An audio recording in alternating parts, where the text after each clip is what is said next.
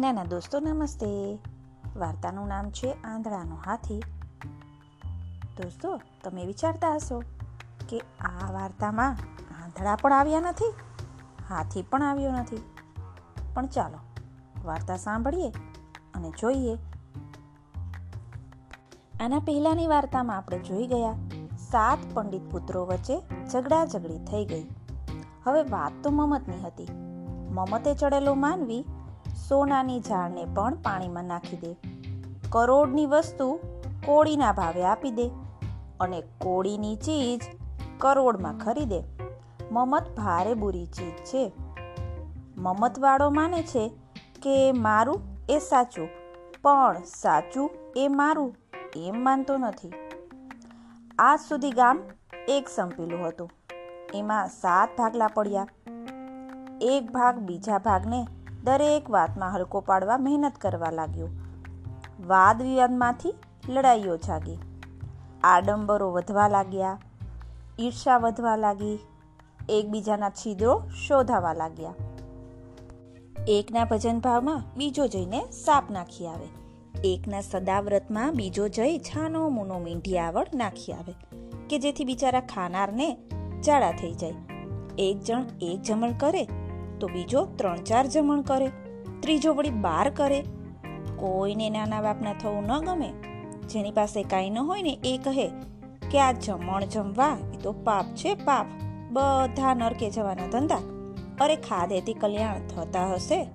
ઉપવાસ કરો, વ્રત કરો, વર્તોલા કરો. સારાંશમાં એકની સાચી વાતને બીજો જૂઠી ઠરાવી દે. એક વાર તો મામલો એટલો બધો તંગ બન્યો કે ક્રિયાવાદી પંડિતના જૂથે આવેશમાં અંત બની, જ્ઞાનવાદી પંડિતના જૂથના માથા કાપ્યા. જ્ઞાનવાદી પંડિતો તો કહેવા લાગ્યા કે આ રીતે મરનાર તો સીધા સ્વર્ગે જશે. આ તો ધર્મ માટે મૃત્યુ, ખૂબ ઉત્તમ. ધન્ય ઘડી, ધન્ય ભાગ. રાજાને આ વાતની ખબર પડી, એટલે એને સાતેય પંડિતોને બોલાવ્યા. આંખો લાલચોળ કરી તેમને હુકમ કર્યો. મારી હાજરી સિવાય અને રાજ દરબાર સિવાય તમારે ક્યાંય ચર્ચા ન કરવી અને કરશે એને કાંધ મારીશ. પંડિતો આકાશના રાજા કરતાં પૃથ્વીના રાજાથી વધુ ડરનાર હતા. હવે પંડિતોને મોટે તાળા વસાયા. મરવાની બીકે એમની બોબડી તો બંધ થઈ ગઈ. જે મત ખાતર મરીને શિષ્યો સ્વર્ગમાં ગયા, એ મત ખાતર મરી અને સ્વર્ગે જવું એમને ન ગમ્યું. પરોપદેશે પાંડિત્ય એ આનું નામ. એનો અર્થ એ કે જે કાર્ય પોતાનાથી ન થાય, એ બીજાને ઉપદેશ કરવો. રાજાની આંખ લાલ અને રાજાના કડક હુકમથી પંડિતોને જરા અપમાન જેવું લાગ્યું. અરે, આપણે તો રાજાના ગુરુ, છતાં રાજા આપણને હુકમ કરે? ધમકાવે? એકે રાજાના હુકમ સામે માથું ઉચક્યું, તો બીજો પંડિત રાજાને વહાલો થવા ગયો. બીજો ગયો ત્યાં તો ત્રીજો દોડ્યો. કોઈએ રાજાને, તો કોઈએ મંત્રીને, કોઈએ દિવાનને, તો કોઈએ કોટવાળને. ધર્મભક્તિના નામે પોતાના પક્ષમાં લેવા માટે દોડાદોડ કરવા લાગ્યા. રાજાને આ વાતની જાણ થઈ ગઈ. એટલે તેણે કહ્યું, શું તમારો મોટાઈનો ઝઘડો રાજ દરબારમાં ખાલવો છે? હું તો માનતો હતો કે તમે ભલે સાત સરવાણી હોય, પણ છે તો એક ગંગાજી જ ને પણ આ તો તમે ભૂંડની જેમ ખાબોચિયા ઉલેચવા માંડ્યા છો. આજથી તમારા સાતેયના સિંહાસન રાજ દરબારમાંથી રદ કરું છું. લાખના પંડિતો ટકાના ત્રણ શેર થઈ ગયા. હવે એમની આંખો ખુલી ગઈ. પણ આ તો ગધા પૂછ ઝાલ્યું કેમ છૂટે? બનવા કાળ કે ગામમાં એક મહાગુરુ પધાર્યા. જંગલમાં રહે, સહેજમાં મળે ને એ જ ખાય. આખો દિવસ ધ્યાનમાં મસ્ત રહે. બધા પંડિતો જુદા જુદા એ ગુરુ પાસે પહોંચ્યા. એમના મનમાં એમ કે ગુરુ પાસે પોતાનો મત સાચો ઠેરવી લઈએ, પછી જોઈ લેવાશે. રાજા પણ પંડિતોના ઝઘડાથી કંટાળી ગયા હતા. એ પણ ગુરુ પાસે પહોંચ્યા. ગામ લોકો રોજના લેવા દેવા વગરના આ ઝઘડાથી કંટાળી ગયા હતા. તેઓ પણ ત્યાં આવ્યા. પંડિતોએ, રાજાએ લોકોએ ગુરુને પ્રશ્ન પૂછ્યો, હે ગુરુદેવ, આ બધામાં કયા પંડિતનો મત સાચો છે? ગુરુજી જાણકાર હતા. એમણે ન તો શાસ્ત્રો કાઢ્યા, ન વિવાદ કર્યો, સામાન્ય વાત કરતા હોય એમ કહ્યું, તમારા ગામમાં અંધ માણસો કેટલા છે? લોકો કહે, સાત જણા તો સાવ જન્મથી અંધ છે.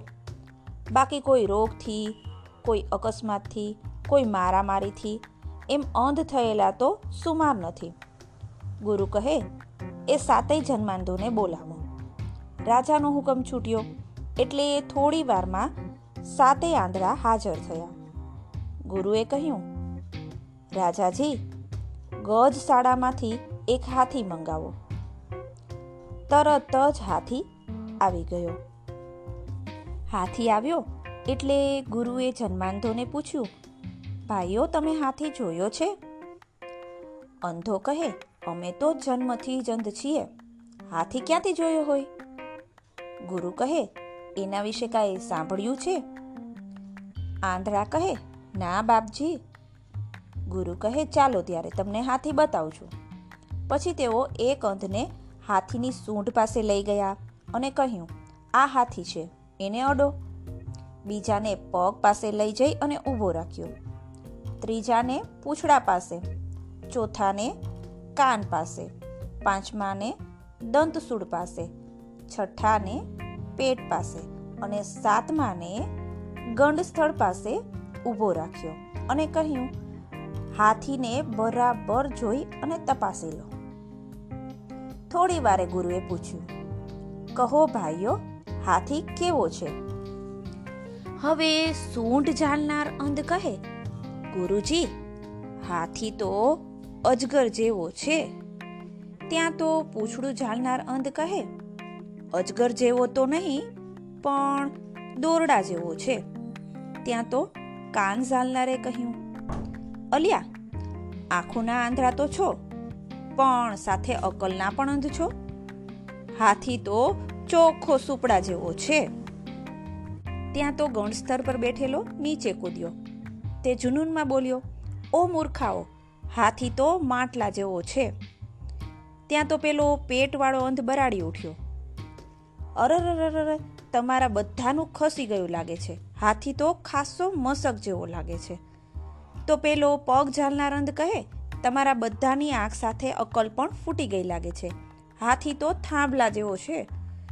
ત્યાં તો પેલો દંતસૂળ ઝાલનાર કહે, ફૂટી તો આપણા બધાની ગઈ છે. બાકી મેં પાક્કી ખાતરી કરી લીધી છે કે હાથી લાકડા જેવો છે. બધાને લાગ્યું કે ગુરુએ વળી નવો ઝઘડો ખડો કર્યો. એક તો ઝઘડો હતો જ, ત્યાં બીજો જાગ્યો. પણ ના, એ તો સમજાવવાની નવી રીત હતી. એ તો આડે લાકડે, આડો વે. સાચા ગુરુની તો ખૂબી એ જ છે.